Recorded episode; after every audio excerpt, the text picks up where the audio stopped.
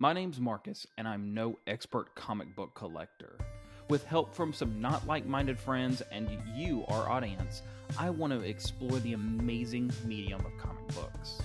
This podcast is a reaction to all the common misconceptions I hear about comics as an art form. It's about how superheroes aren't the only type of stories you can find in comics. From true crime and memoir to historical fiction and sci fi, comics have it all. This podcast is about educating people on what they can find out there and giving readers, new, old, or misinformed, something great to read. Listen up, nerds and future nerds. This is the VF Comics Podcast. Hello, everyone, and welcome back to the VF Comics and Graphics Podcast. This week we are so excited because today is the first day of Will Eisner Week. And so I wanted to start off with a quote. And that quote is from Will Eisner I want to point out to adults that there is a world of good material available to you now in comic form, in this medium. And learn to give it your support because the more you support it, the better the material will be as it comes out. And I think that's a sentiment that we as a podcast have always tried to impress upon others. And and it's that comics are and can be high quality despite their reputation. But before we get into that conversation, which is a whole thing in itself, let's go ahead and say hi. Um, in case this is your first time, my name is Marcus. Uh, hey, I'm Megan. Hello, my name is Tom. Excellent. and Megan, if you listened last week, you'll notice you'll notice that Megan didn't miss her cue this time, so that was really nice. Oh, did you did you keep that in there? I did. You should go listen to it. There's a good. It got edited out, and then he went back and I put did. it back. You're I did. kidding. It got edited Why? out. Um, I got edited it out, and then I was like, "No, we need that," and so went and redid all of it just Who because. edited it? I thought you were doing the editing. Is Uh, your no, my brother. He's doing the editing. Okay, nice. Yeah. That's hilarious, and uh, he was right Yeah, to leave it out. yeah. Yeah, Uh, no, he was not. I was just like, Fuck "Oh man, you." you forgot to do this." Um, so me and Meg and Tom every week get together to talk about the comic book industry, books that we're reading, and everything in between. And like I said before, today marks the first day of Will Eisner Week. You see, Will Eisner was not just a pioneer in the industry for what he wrote, but he was also an artist who fought for comics and sequential art to be recognized as a legitimate form of art and literacy. Um, he's also considered the father of the graphic novel, with his book, A Contract with God and Other Tenement Stories, being considered one of the earliest, if not the first example of the format. Um, if you've never read it before, it's an incredible read, but the title um, story it's a several short stories that all take place in a New York tenement, and he based it off of some of his own experiences, uh, particularly the loss of his own daughter uh, when she was still pretty young. Um, something I highly recommend anyone pick up if you want to see the power of this medium. Again, that title is A Contract with God and Other Tenement Stories. um, so here at VF Comics and Graphics, we're going to celebrate the beginning of Will Eisner Week, and especially as we get really close to finishing out our first year. We've been doing this for almost a full year, which is crazy.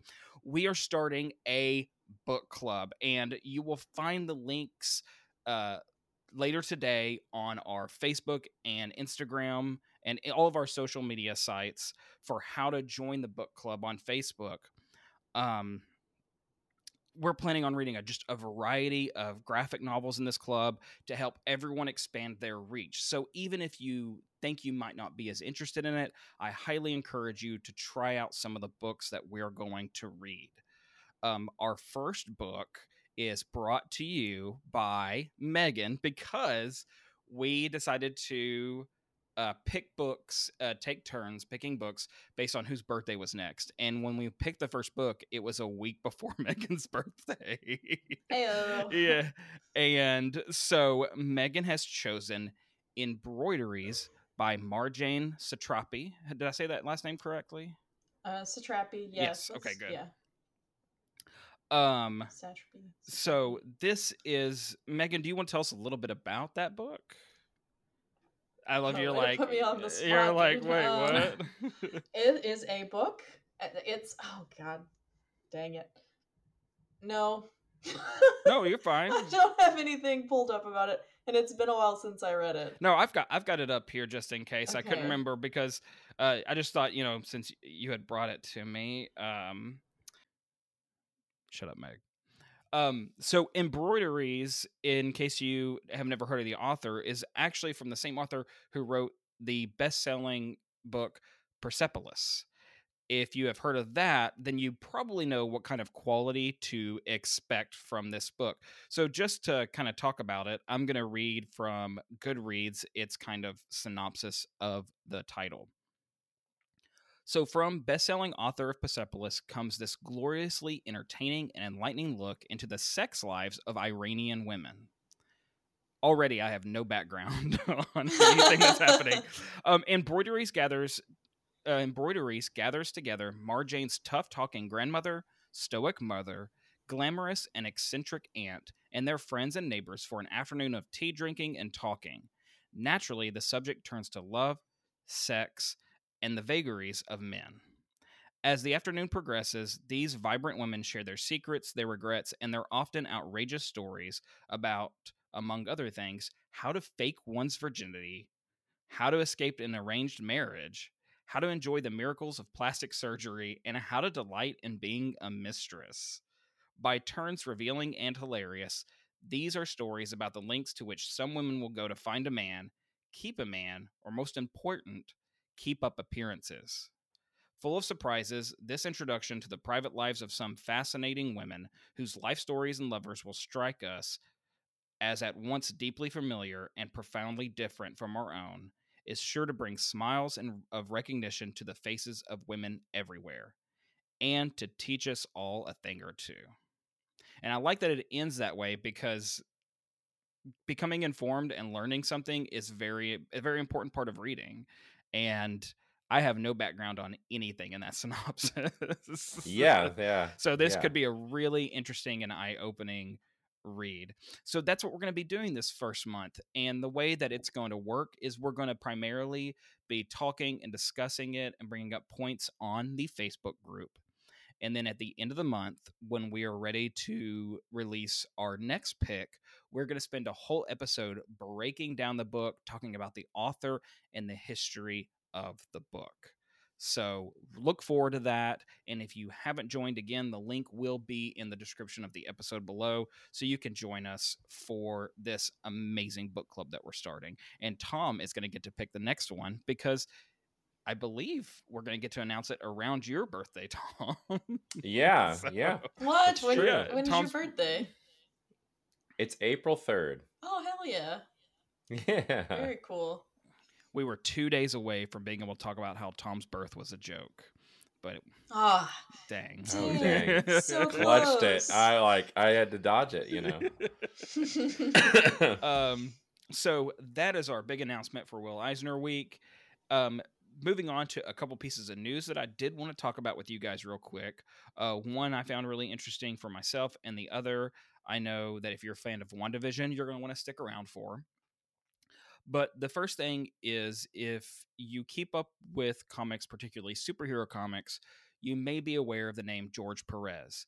He is one of the most influential modern writers in modern comics. In fact, in the 80s, he's responsible for reshaping uh, the Teen Titans, Wonder Woman. He wrote Crisis on Infinite Earths, which was one of the first mega event books. I think maybe the first event book ever written for a major a huge crossover at one of these comic book companies. He brought a lot of maturity to DC storytelling and he brought a lot of great ideas to Marvel as well. In fact, some of his content that he made uh, what influenced the Infinity War and Endgame films from Avengers and Marvel. Um, the reason I'm bringing up his history of as, as a writer is that he has announced that he was diagnosed with stage three pancreatic cancer and that he would no longer be um, addressing it based on how severe that it's gotten, and he's been given six months to a year to live. Oh my god. Um, he retired from some of these health issues back in 2019.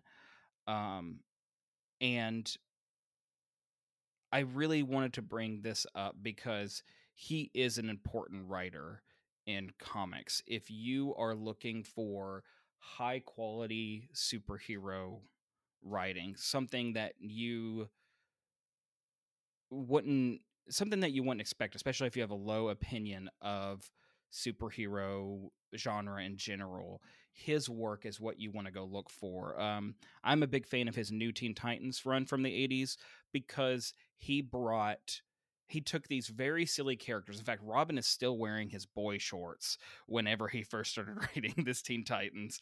And so it they all have these classic kind of corny golden age looks, but they are dealing with the fallouts of violence and demons and people getting killed and people who are being abused.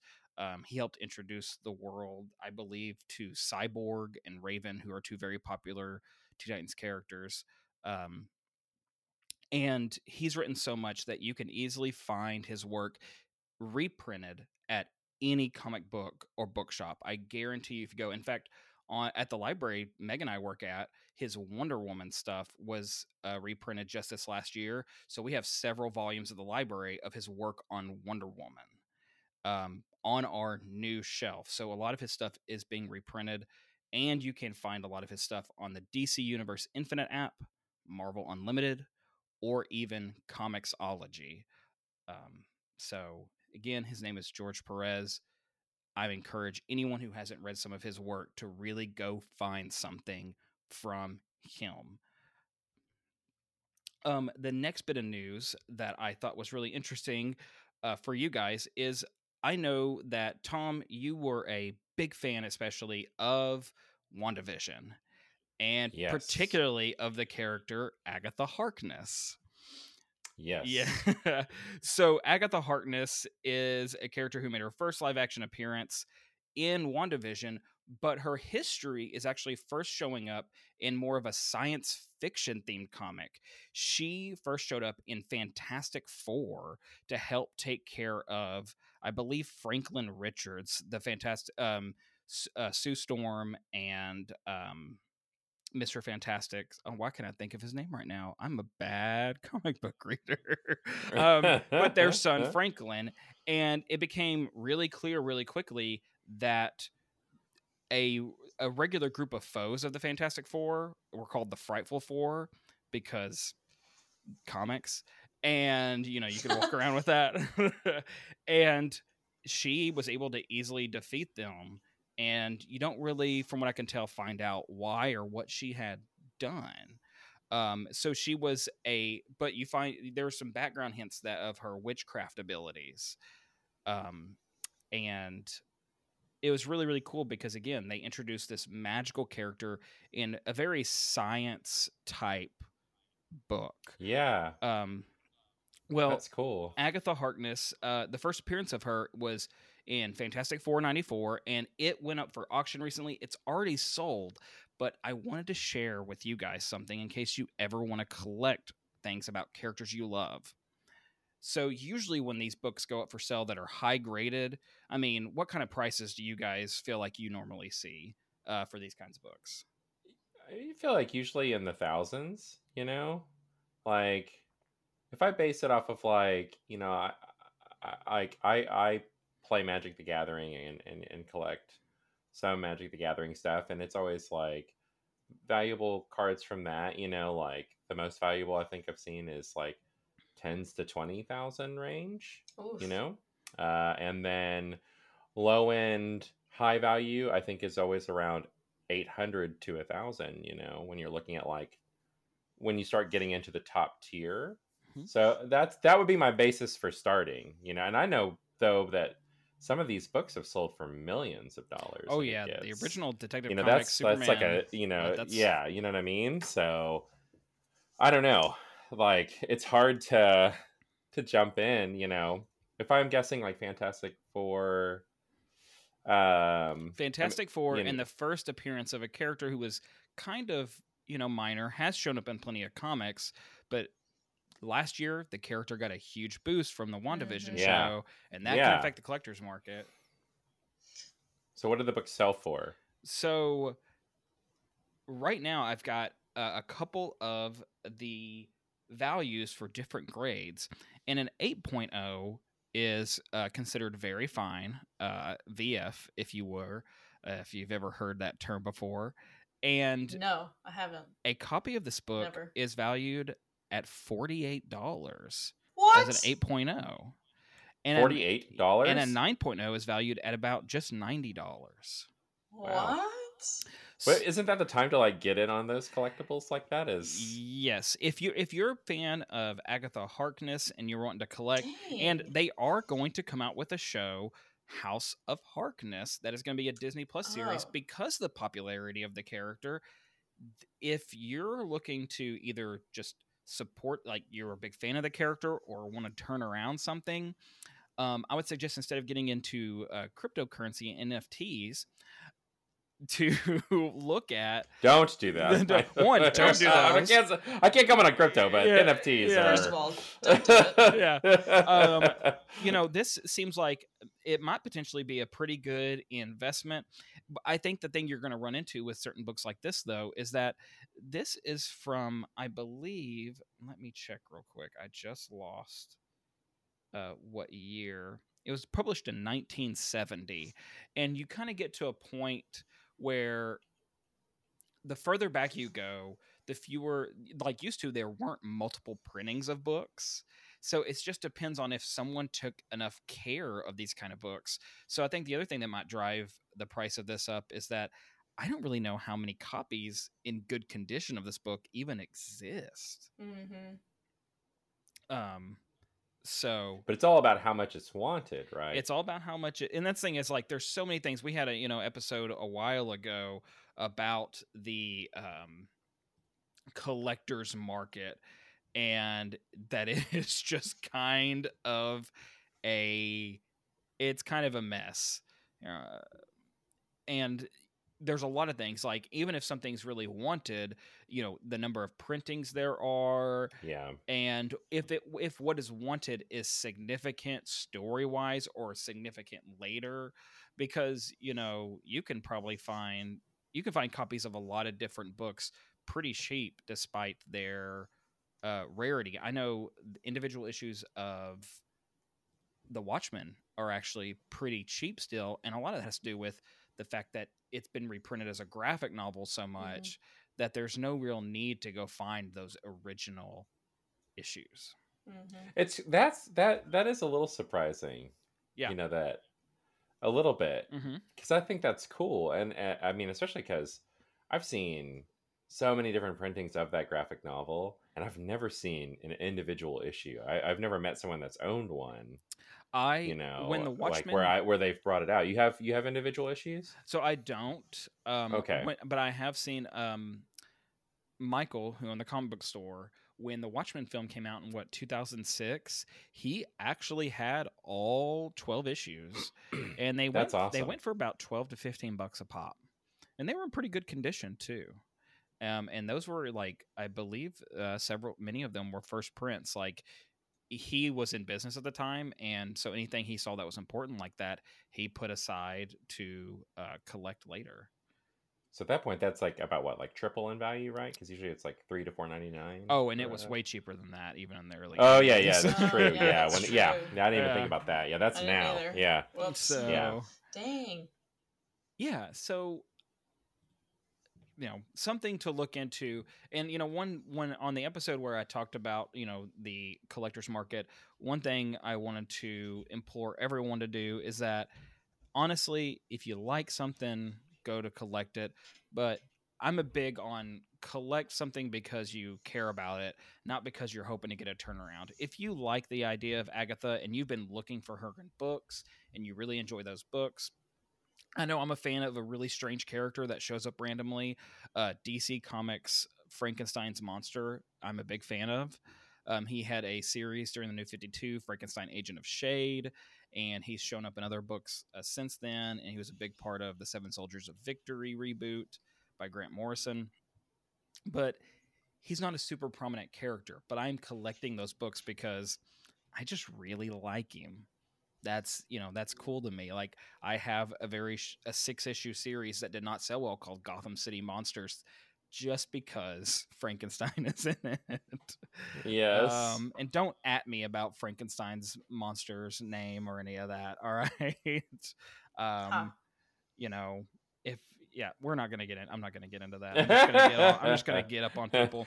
Um, so that is really it for news. I just want to tell you guys about it, especially because Tom, again, I know that you were a big fan of that character and that actress and what they did. yeah, I'm really excited. Um, That that was such a that was such a great run. yes, I'm excited for the new Doctor Strange too because we'll get more of of Wanda. Um, and I Wanda, uh, I really like the magical characters. Um, that's something from from that all those films that has been my favorite, and I'm excited to see um, more of them. yeah, they've they, they they've done so good with those films. I cannot wait for Multiverse of Madness. It looks insane. yeah, I Um, really want to read that. Uh, what what uh, House of M? Right? Is that the big uh, I storyline that a lot of that came from? Oh, so no, House of M is basically from from WandaVision, I mean, right? That uh, like elements Um, of that, right? Oh, uh, I mean, so Wanda in a House of M, I believe, if I'm remembering my X Men stuff correctly, um, House of M is where reality changes and mutants are basically the ruling class of the world. Um, the I would say that it's very similar in some ways to there was the Vision series from a few years ago, where the Vision has a family, and uh, Okay. some other books like that. I'm gonna research that and find that out for you. Uh, for what's best, I would not. I would say no. House of M. Um, it's very he- X Men heavily involved, and I that wouldn't. I don't think that would satiate your taste. Uh, based on you're a big fan of WandaVision. Because I remember going trying to go into a deep dive, and I found this one podcast, and that was like when they were. It, it, it was when we were about halfway through the series, and they were, you know, theorizing. We can talk about a, a slight spoilers for WandaVision at this point. Right? Yeah, it's over a year. Probably. Yeah. Okay. uh, you know, and and when they were kind of predicting what wound up being Agatha, uh, as as Mephisto was going to be that that kind of antagonist character, you know, and and that, and that book was brought up, and I remember being like, oh, I, I, you know, I just at the time was wanting to consume more for sure of, Yeah, of there's that, and so and there's plenty of good stuff uh, for her to consume. I think sometimes the thing that hurts some of Marvel comics is that, and I'm going to talk about this later when we talk about what I've been reading lately. I've always had a hard time hopping into Marvel comics because they've never done like a clean a cleanup of their continuity the way DC has. Granted, yeah, DC's I'm not saying DC's better in that because they always mess it get messy again really quickly. Um, but um uh, Wanda is very Wanda and Pietro are very heavily involved in Avengers and then uh, X Men as well in those worlds, and it's really complicated. Um, like I, if I remember the most recent thing about their parentage, you know, it's like Magneto was supposed to be her dad, their dad, uh, but now they were, I believe, created by um, the High Evolutionary on, I believe, is it called Counter Earth, which is the Earth opposite the sun in our solar system. It, there's a lot going on. wow. Okay, so they changed that because that's what I remember reading too. Is that Magneto was their father? Yeah, no. So that's been that's been updated and changed a little bit, and I think that was due to the Marvel movie situation where they didn't have the rights to the X Men, Oh, and okay. so they okay. wanted to fix that. Anyways, um, so if you're looking for if you're a big fan of Agatha Harkness, go look for that again. Fantastic Four number ninety four. But for the main thing I want to talk about this week is Will Eisner Week. And again, because it's a start today, March 1st is a start, and going till March 7th, which is next Monday, is Will Eisner Week. And not on- not only are we celebrating online, where you can go to willeisnerawards.com, and I'll have a link to that here, or Will Eisner yeah, dot .com, and I'll have a link to that on our description and find videos and lectures and things. But you can also find activities, posters about Will Eisner Week.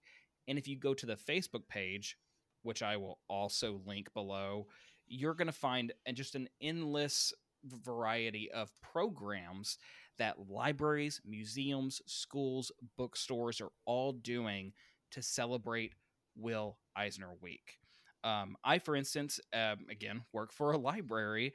And so I'm going to be getting together with Randy Duncan. If you weren't listening back in December, Randy is a professor of comic studies here in Arkansas. He is very well known and very prominent for bringing up comic studies as a legitimate study in colleges. But I'm going to be moderating a guest talk by him, and he's going to be talking about some of Eisner's early work before he got into graphic novels about the spirit. And the Spirit is a classic detective noir series that Will Eisner is very popular for. Um, it is called um, Eisner Noir: The Mean-ish Streets of Central City. Um, so I'm really lucky that I'm going to get to moderate that, and by moderate, I'm going to introduce him and let him do his thing. um, I will also include the link to that discussion, which will be happening on March 7th at 6:30 p.m. Central. So Uh, this is a virtual event, Marcus. This will be a virtual event. Um, so Randy's got a lot of stuff. If you're interested in this, or you want to know more about Will Eisner, or you want to ask somebody questions about comic studies, you can go to the event on Facebook through the link, and you can post questions there because I will be spending the last 20 minutes asking Professor Duncan questions about any of the things related to Will Eisner and the Spirit and comics. So please feel free to post some questions there, and we will have a chat where you can um, ask questions live. So if you can't think of anything now and you join us, and while he's talking, you think of something, ask it during the presentation, and I will hopefully have time to get to that. Um, I'm really, really excited about that. I Randy is the nicest guy in the world and very giving of his time. And you can find a lot of discussions he's done about comic studies or Will Eisner. Um, last year, I hosted a panel with him that was just incredible, where he informed me about all kinds of comics that I just weren't, I, I wasn't aware of. Um, in fact, that discussion is what inspired me to do this podcast. Yeah, there were Aw. multiple. Who else was in that? Uh, was Um, you and him. I had a local artist. Um, oh man, I feel so embarrassed right now off the top of my head.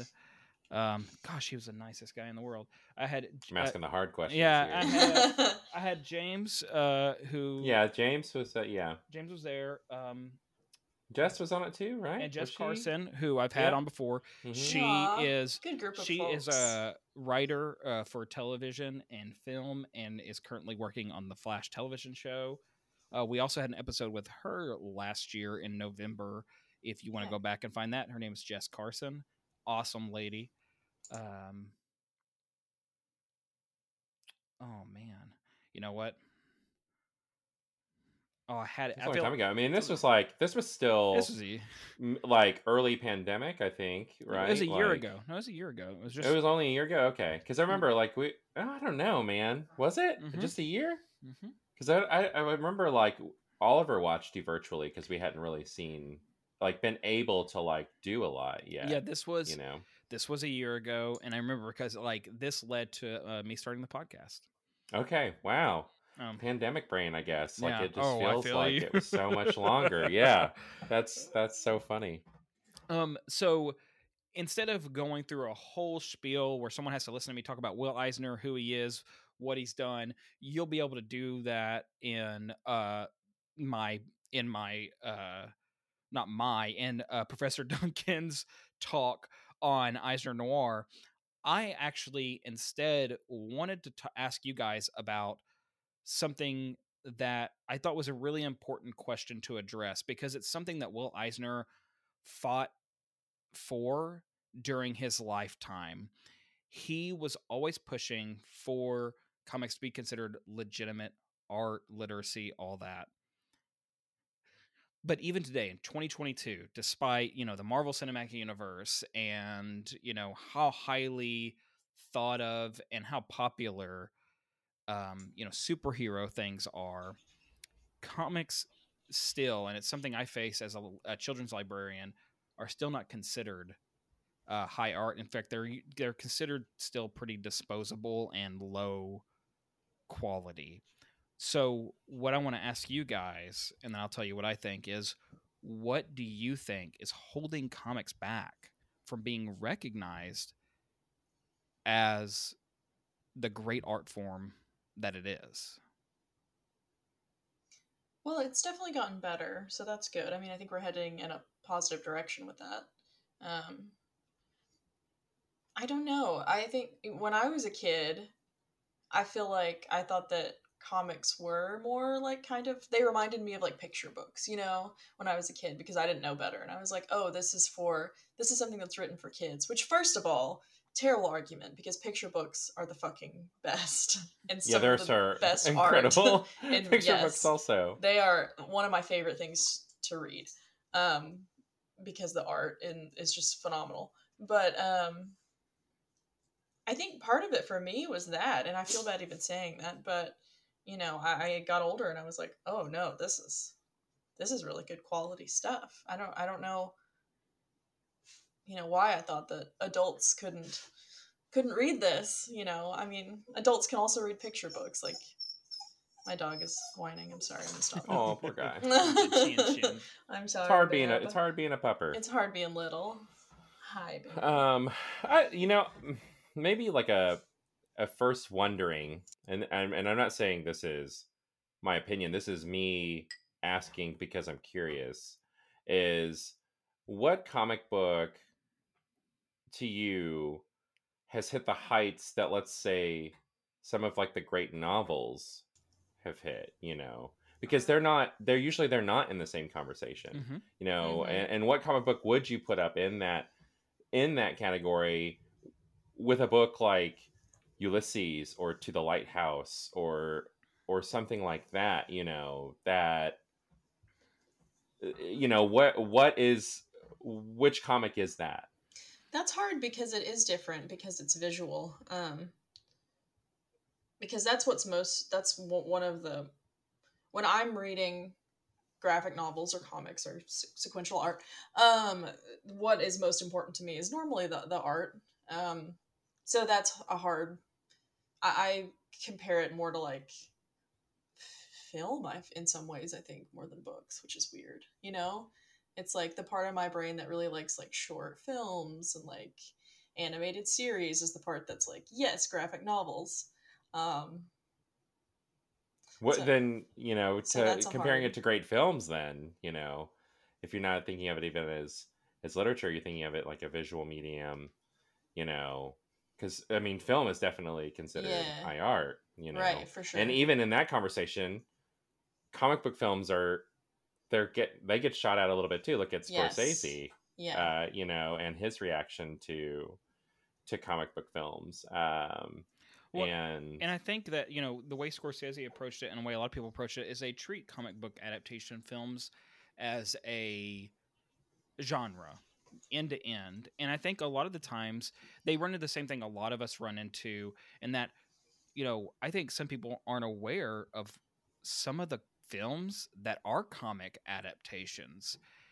And often too they point to the lowest common denominator like they usually will point to the lower the lower quality versions of these things but to me that would be like pointing to 50 shades of gray as to books are low quality like there are absolutely very popular not good comics just like there are popular not good books or movies we have five or six transformer films at this point i say that as a fan of transformers those movies suck ass um, but it's also okay to enjoy that that and, stuff and and and that's the I- thing. It, agreed, agreed. And I'm someone that re-. I you know I love I like when people elevate things and you're going to talk about uh, high art you know whether it's literature film you know art itself. I like I like that and I like trying I like when people try to rise up to that and create Mhm. something at that tier and have conversations about it and educate someone about that. I think that's great and I and I wish that would happen more so that people don't feel intimidated by it because there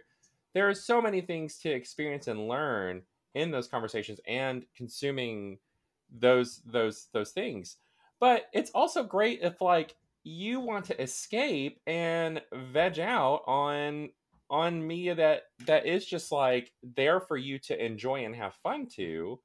Because there are some days where i know we've like life has kicked your ass and you want to you want to just zone and laugh or or experience like some other story that you don't have to break down and analyze you can just enjoy it at its base level and For example, both it's not all or nothing. You Yes. the, it can all be there for you to love and enjoy. Yes, eh, and and you know. Eh, and, and to your point, it's just that, like you know, there is upcoming, and I'm very excited for it by Cullen Bunn, who is an incredible author. Oh, he is that. writing the Godzilla versus the Mighty Morphin Power Rangers, and to me, oh snap. Yes, What? and it's and, it- and it's like this is and you know and you know there was a I, I read a Tolkien quote a long time ago about escapism. And you know his opinion of it was that like you know it's our duty. Like it's our duty to escape sometimes in order to mentally survive and so escapism is a legitimate uh is a legitimate reason to read anything and so just like i think you know there's lowest common denominator one thing i told myself i wanted to stop doing and you know it's something i'm i'm i've definitely done is i have crapped on like certain you know film adaptations or things and you know what? If someone enjoys that power to them. There's plenty of things for all of us to enjoy. Just because i don't like it doesn't mean it can't be for somebody else. Now as far as talking about like high art and like books that could be considered that you know i think about obviously watchmen or sin city uh the dark knight returns v for vendetta the sandman but also you Oh, that's know things one. like Maus you know like uh, currently you know is being that is currently being banned that we talked about just the other week um there there are these like to me peak things that are just as good and are just as high quality as some of those great novels you talked about um, Yeah. the awards won by the bone series um, if you haven't read mr miracle by tom king a recent 12 issue series and the uh, the the, the narrative and combined with the art is some of the best stuff i've ever read um let's i'm just looking at a few here that i pulled up a list once i ran out of ones i could think of um let's see you know uh, batman the long halloween which was a huge oh long halloween is on the dark great. knight uh, you know like yeah I, yeah. I think that um, I and and there, and there's some more, and I've got like there I've got you know stuff here behind me that I'm starting to look through because I'm starting to look outside of the superhero genre for a lot of these books, and it's one of the things that I wanted to do with the podcast was explore because I know there's so much. I also just picked up Saga, which is considered one of the best comics written in modern times. I picked up a collection of everything that's come out about for it recently. Um, there's a nine volume collection uh, that just recently came out that you can find at your local comic book shops. And Yeah. I'm very, very excited to read that. You know, I was gushing over The Last God, this dark fantasy series. chris The- ware's jimmy corrigan Yes, Jimmy uh, Corrigan. the Oh, sandman yes. adapting a midsummer night's dream Mhm. you know um like uh, in in that run you know that was another and granted that's from classic lit of course but Or it I, you know to to bridge those that's it- it's great. I think it's the attention that we pay to it and the conversation that we have about it. And if you have these conversations about comic books and you pay that close attention to them and you begin to take them seriously it becomes that.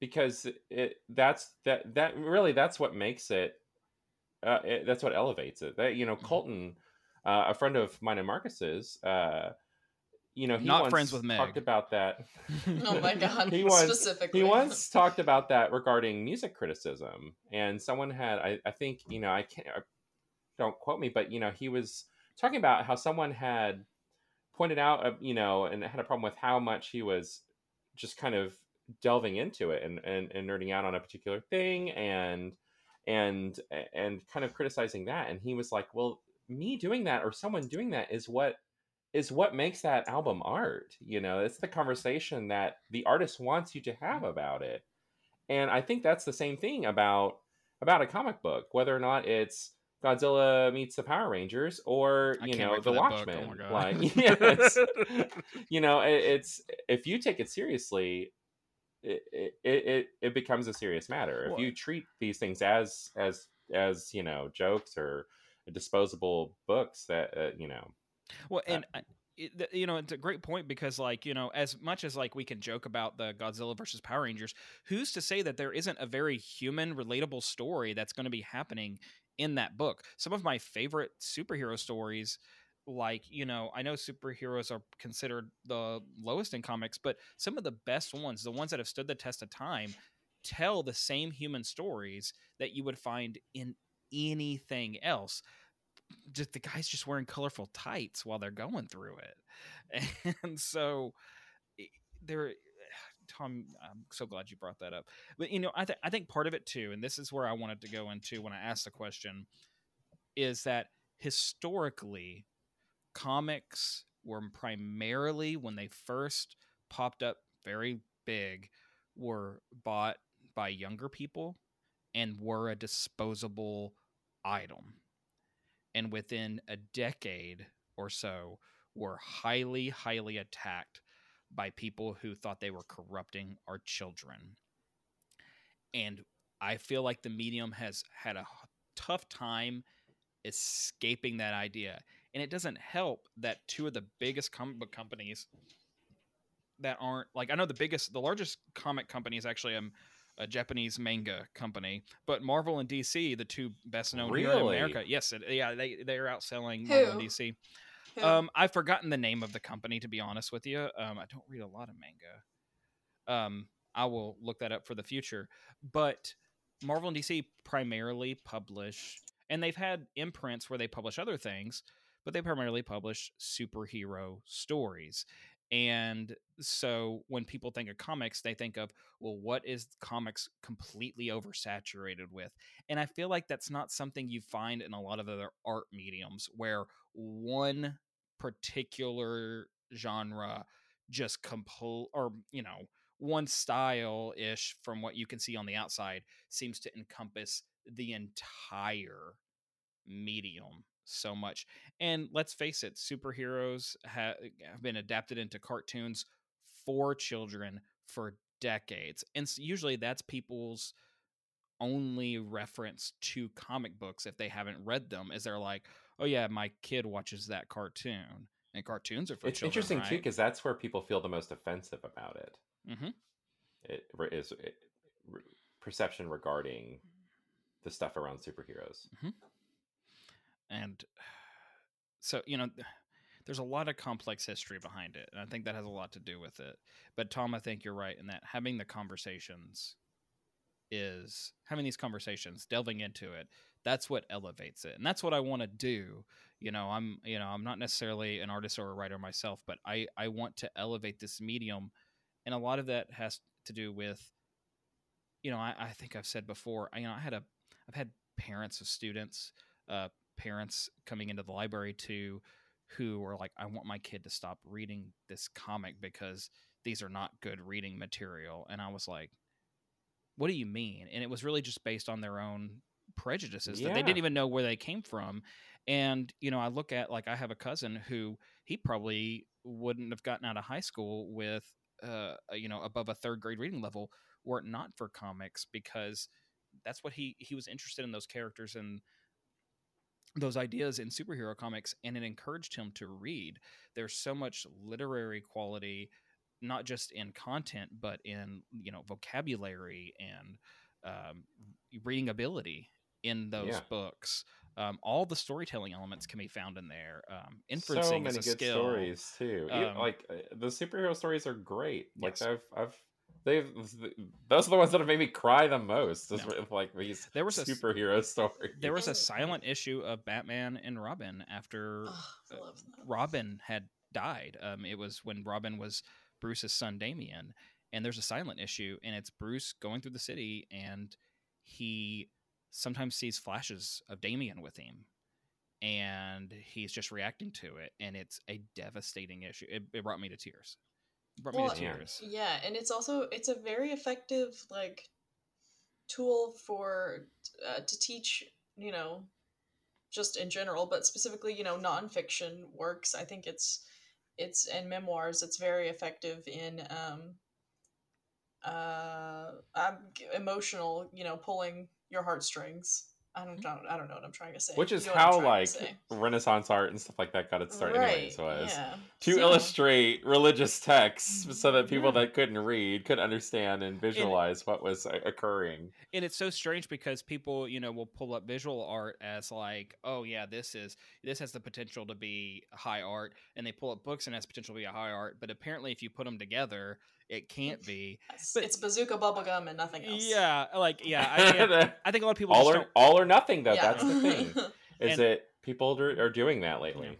And I honestly like this is why I really want people, and I'm so glad you picked a book that Megan I would have never picked up embroideries on my own from Oh, looking at and it. It's but a ride. It's That- phenomenal. that's what I'm most excited about is that we really need to uh, people need to explore these sort of things and I'm really excited to explore it with you guys and you know everybody that's listening who wants to get into it again if you're not interested in what you heard from the synopsis I really want you to try it anyway. I think it's very important um, because we might have some conversations that we didn't know we could possibly have because we experienced something new. Um, so, guys, great, uh, great answers.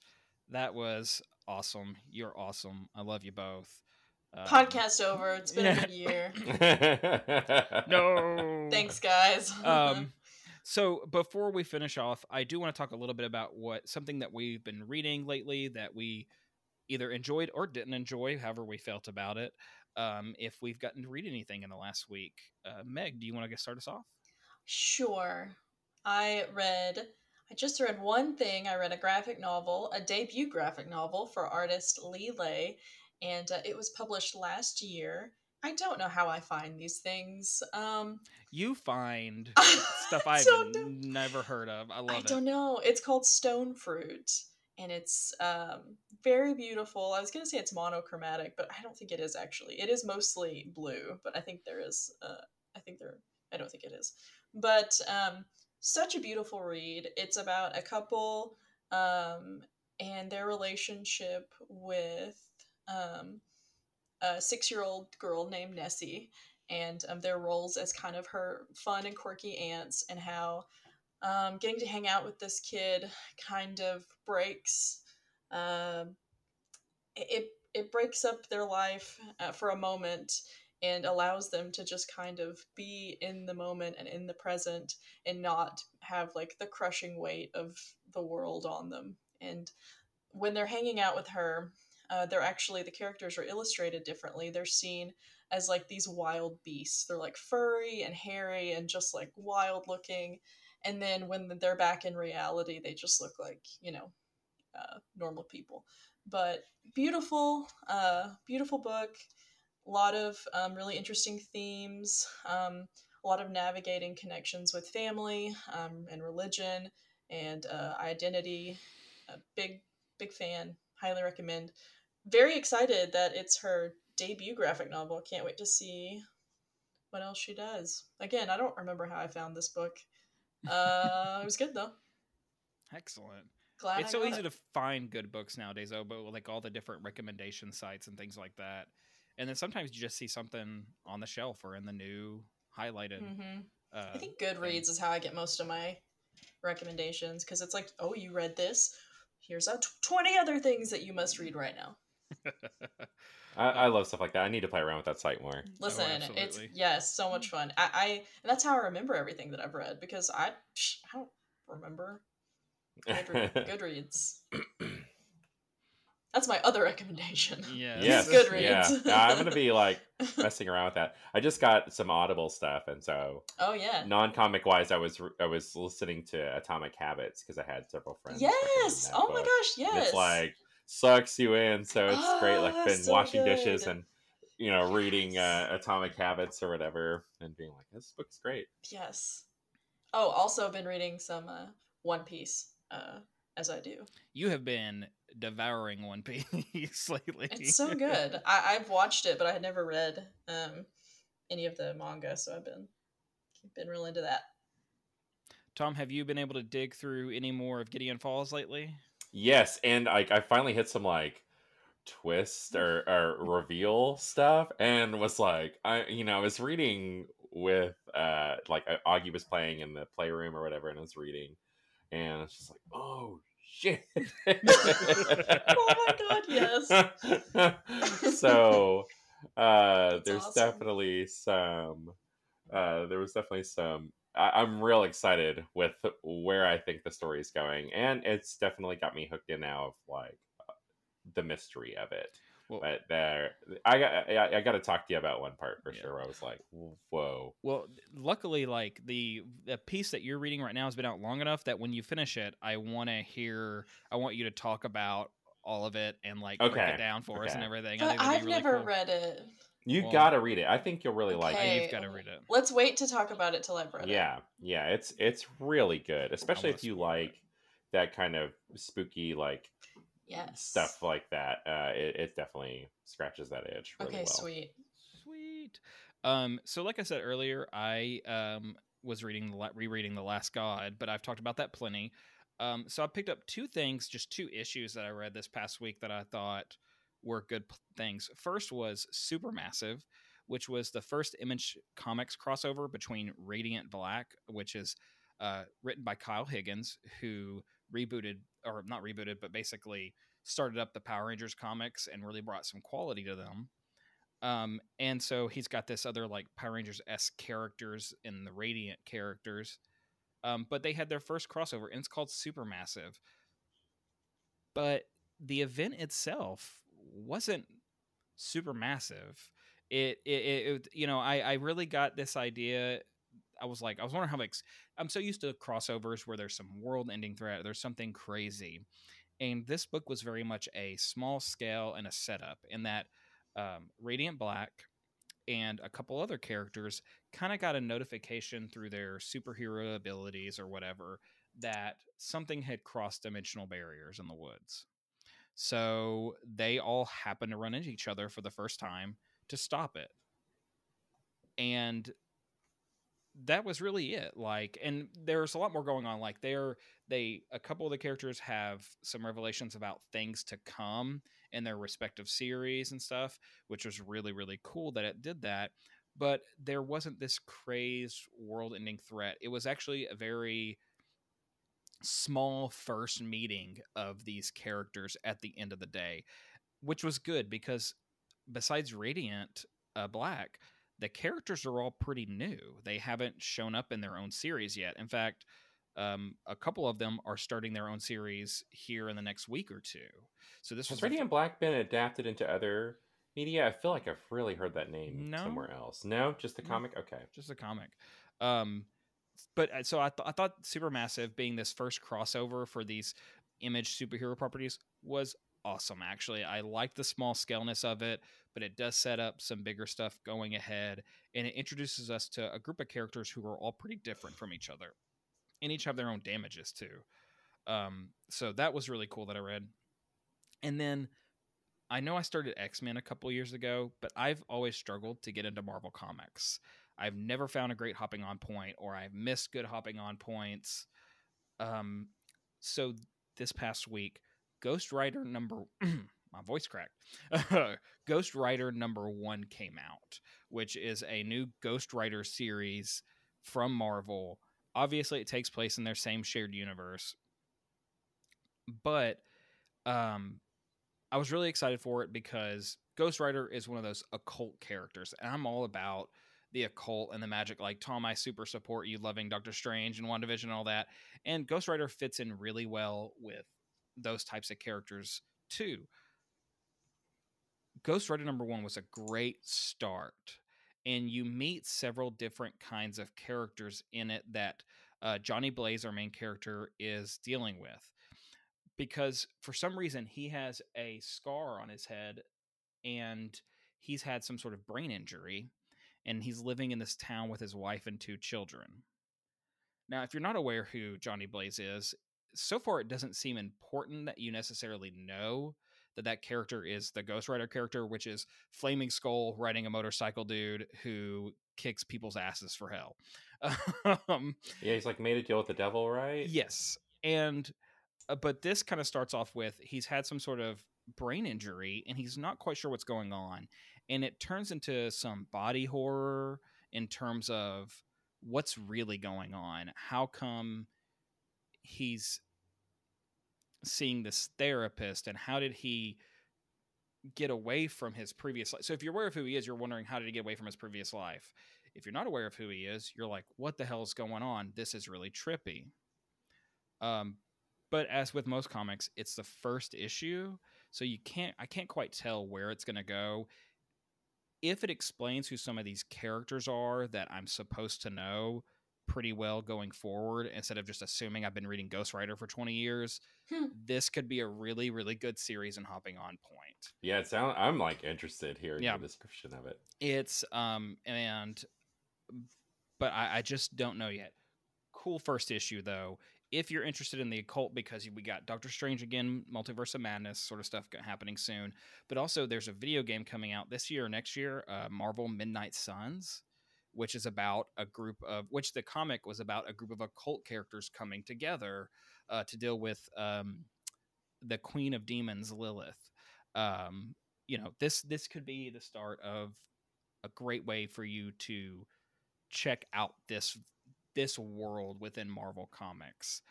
Um, time will tell. I'll keep you guys updated on if it stays good. Yeah. yeah. Um, so that's all I've been reading. Well, and I've read a bunch of other stuff too, but those were two of my big point ones from this past week. Um, and I think that's it for the week. You guys got anything else? Yeah, this has been a really fun episode. Yeah, woo woo woo. Well, guys, that is going to be it for us then for the week. Uh, thank you so much for listening to VF Comics and Graphics podcast. I want to thank again my brother Zach Robertson for doing our audio editing and putting our episodes together, and Jeff Matika for our intro music. Hopefully, I can get him to write me some other cool music because he's a cool dude. Um, and make sure to check out the links in the episode description for joining the book club. We're going to read a new book every single month, and we want to talk to you all about it. And yeah, check all of our social media to keep up with us and keep engaged so we can keep talking about comics. Thank you so much for your time. We will see you guys all next week.